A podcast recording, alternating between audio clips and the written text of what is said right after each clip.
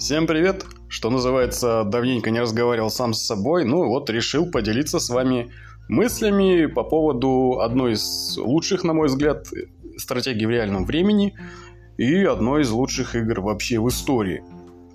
Это, конечно же, StarCraft. Э, не просто игра, а целая эпоха для стратегического жанра. Уникальное произведение искусства в плане сюжета и последовавших адаптаций, новелизации, комиксизации и так далее и тому подобное. На этих вопросах мы останавливаться сегодня не будем. А рассмотрим, собственно, чем интересно StarCraft в игровом плане. Ну, для начала я немножко расскажу о том, как StarCraft появился в моей жизни.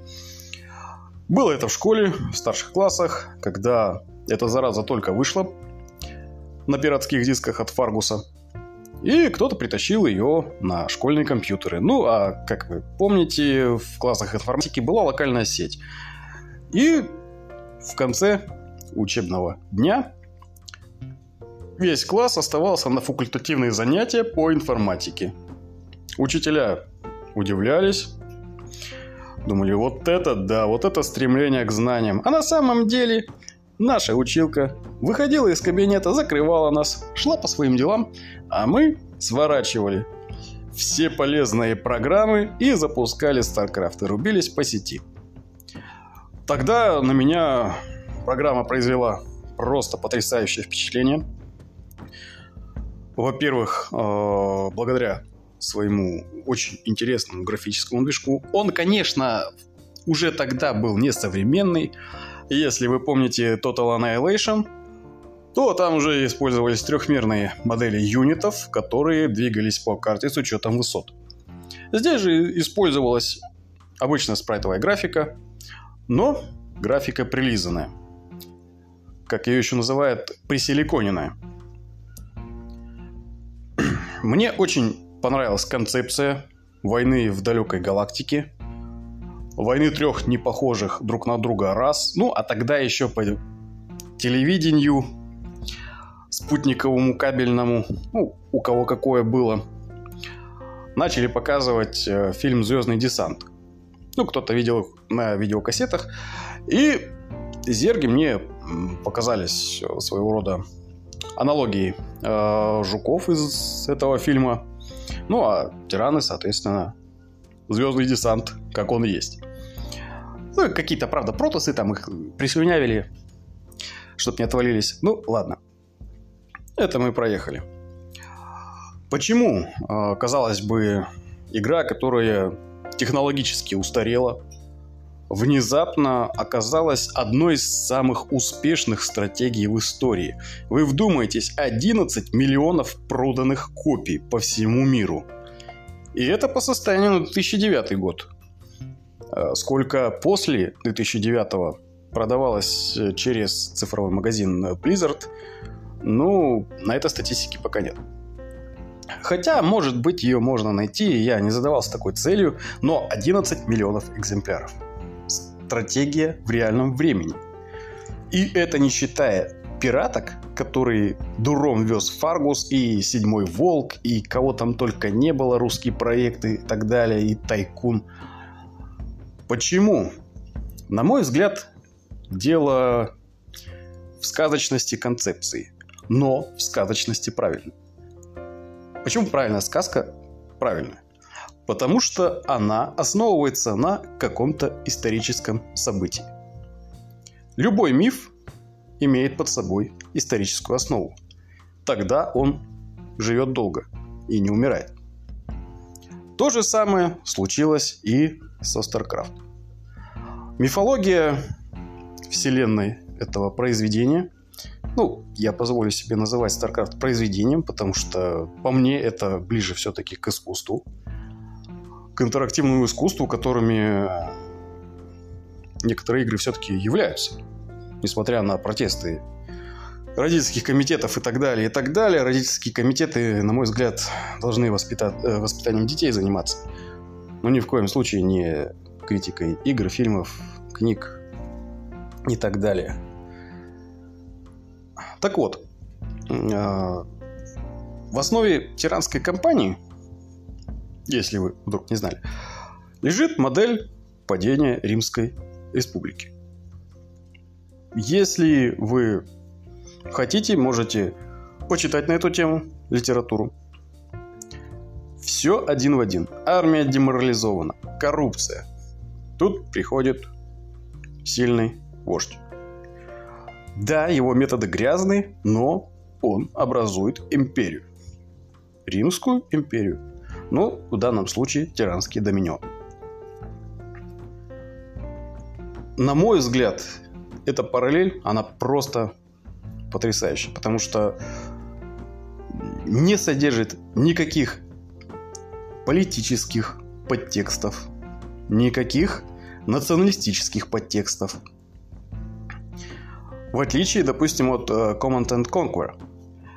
Uh, там GDI и NOT э, больше всего напоминают страны НАТО и Варшавского договора. Ну, просто вот не нужно быть семипядей во лбу, чтобы понять, что откуда сдернули. Ну, если вы знаете, что была дальше Red Alert, которая пошла еще дальше, там был кровавый Советский Союз и добрые американцы, которые кровавых совков по-доброму мочили. Здесь совершенно нейтральный исторический отрезок. Римской империи уже нет, там никто не обидится и приправлено сказочным элементом. Сказочный элемент, в чем он выражается? Сказка это всегда нечто яркое, гротескное, преувеличенное. Пожалуйста. Зерги. Яр, ярко отвратительные. Просто вот мороз по коже. Какие они мерзкие. Здания, слизь, кровь и так далее. Герои гипертрофированы. Рейнер хороший парень, хороший до мозга костей. Даже как следует отпустить колкость в адрес Сары Керриган он не может по сценарию. Да, он ее отпускает, но затем Керриган узнает, что у него в глубине души сильнейшая травма, что его ребенок не вернулся из Академии призраков и так далее и тому подобное. Ну, если кому интересно, есть э, неплохая книга э, «Крестовый поход Либерти». Э, там эти вещи можно прочесть. Э, довольно неплохо раскрыта именно первая компания. Но книги, как я уже говорил, мы будем рассматривать немножко позже. Так вот, когда яркие герои из повествования исчезают, а это происходит сразу же после кампании «Тиран», когда начинается кампания «Зерков».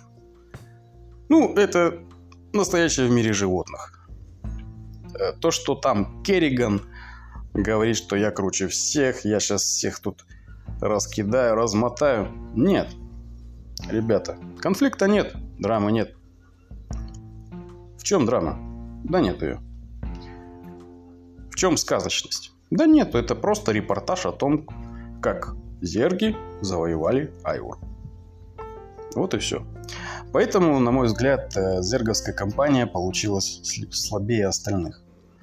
А вот когда начинается кампания за протасов, здесь уже включаются в действие легенды о короле Артуре, и его рыцарях круглого стола. Высокопарный слог, которым говорят протосы. Их высокая духовность. Ну, на мой взгляд, выше всяких похвал. И да, здесь, в этой компании, один из э, интереснейших конфликтов. Конфликт между светлыми и темными храмовниками. Если чуть-чуть подумать и пофантазировать, можно представить себе, что это конфликт между религиозными учениями. Ну, например, православие и католичество. Может же быть такое. протестантство, католичество. Может же быть такое, конечно. На мой взгляд, бесподобно прописанная компания, история, сюжет и самое главное мораль. Лишь объединившись, мы можем победить нашего общего врага. Ну, на сегодня, наверное, все. Продолжим завтра. Завтра мы рассмотрим с вами, а, что интересного в игровом процессе предложил StarCraft. И почему э, все-таки он побил Total Annihilation, где были масштабнейшие битвы по полсотни юнитов на сторону, где были шикарные спецэффекты, графика и так далее и тому подобное. Но StarCraft все-таки вышел вперед. Об этом я расскажу вам завтра, а сегодня всего вам доброго, спокойной вам ночи.